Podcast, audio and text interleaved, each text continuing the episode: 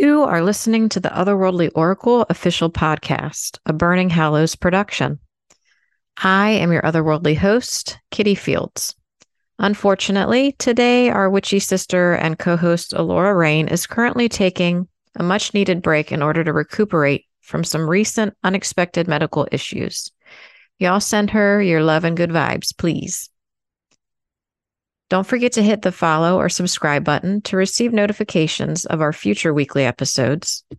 Pay a visit to our websites, allorahrayne.com for tarot and numerology readings, and otherworldlyoracle.com for educational blogs on magic and paganism. Head over to our Patreon at patreon.com slash burning to access exclusive content, including bloopers, Book of Shadows pages, and much more. We also give shout outs, so if you sign up, you could hear your name on air.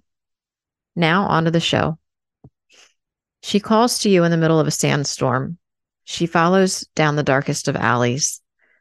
When you need comfort, she lays by your side. When you need protection, she runs ahead and destroys all those in her path. She is the lady of perfumes. She is the lady of heaven and earth, the mistress of splendor. And today, her worship is thriving. She is Bastet, the cat goddess of ancient Egypt. So grab your catnip and settle in for another episode in our popular deity series.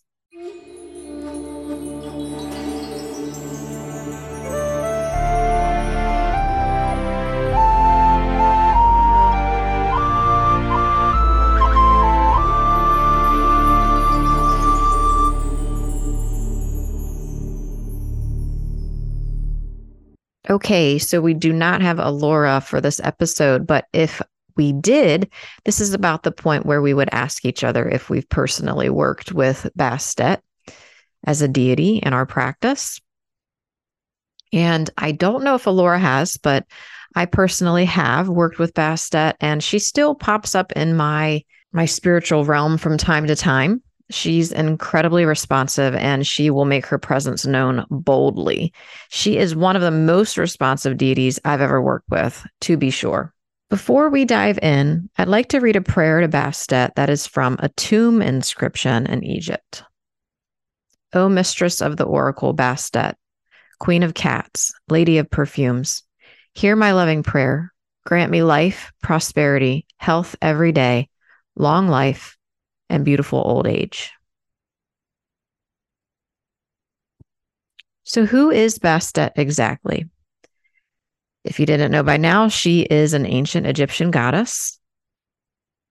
Her name was originally pronounced Ubast or Bast, and some people actually in Egypt today pronounce it like Ba. She is the Egyptian cat goddess, typically represented by the image of a black cat or as a woman with the head of a cat. She's probably one of the most well known deities in the world. Yet, strangely, we don't know as much about her as you would think. She's mentioned quite a bit in tomb inscriptions and also in pyramid texts, but believe it or not, we don't have a lot on her as far as the myths go.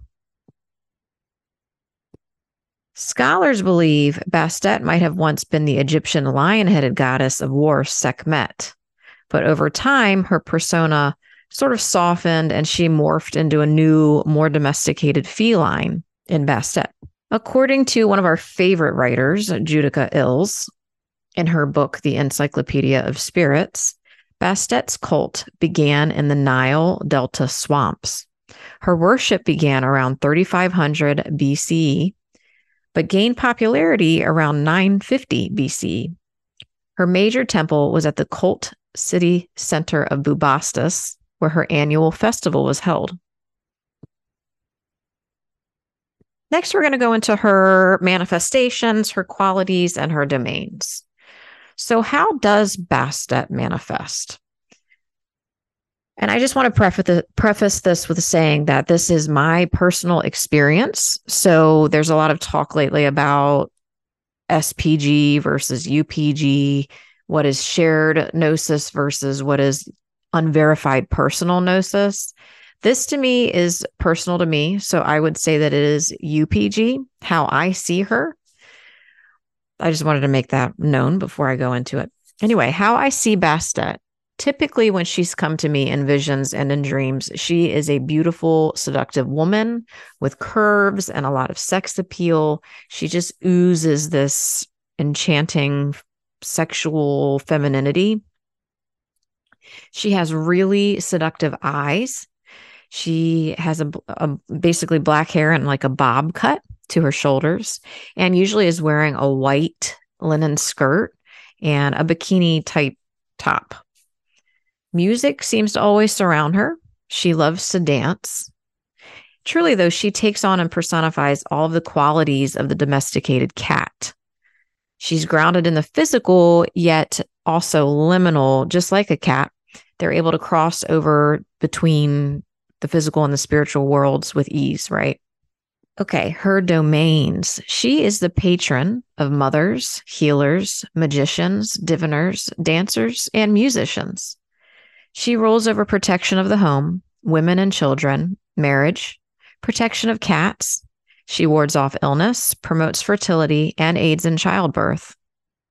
Sexuality, reverie, perfume, beauty, and war are also under her domain. She is traditionally known as a ward of snakes, as she fought off the evil snake Apep in Egyptian mythology.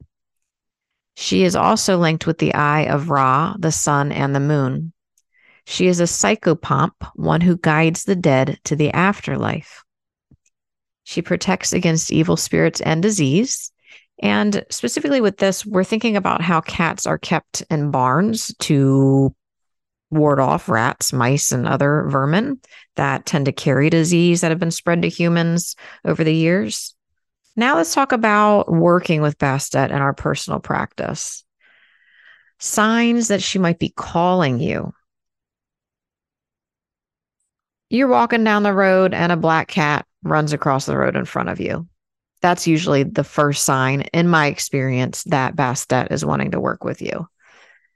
And then all of a sudden, you're seeing cats like everywhere. Everywhere you go, they're running out into the road. They're following you in parking lots. They might even show up in your driveway, which this might not even be a normal thing. I know that there's some witches and people out there that tend to just attract cats wherever they go, but this might be something that you're not used to and that you've noticed. Yeah, so you're going to have strays that might follow you home, that might be begging for food. You'll probably hear her name on the TV, maybe in movies, maybe you'll see it online. It, and it's not just one or two signs. Usually there's a myriad of signs that come up when a deity like Bastet is calling you.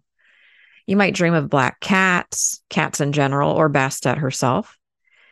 You might have always been drawn to ancient Egypt and its religion and magic.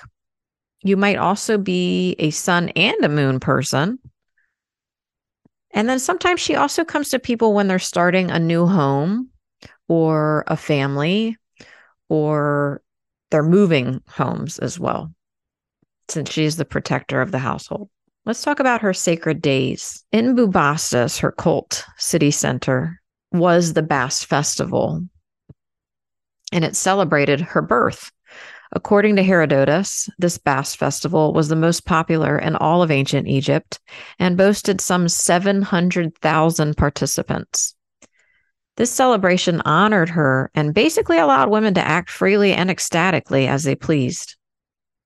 Herodotus claimed women were freed from all constraints during the annual festival at Bubastis.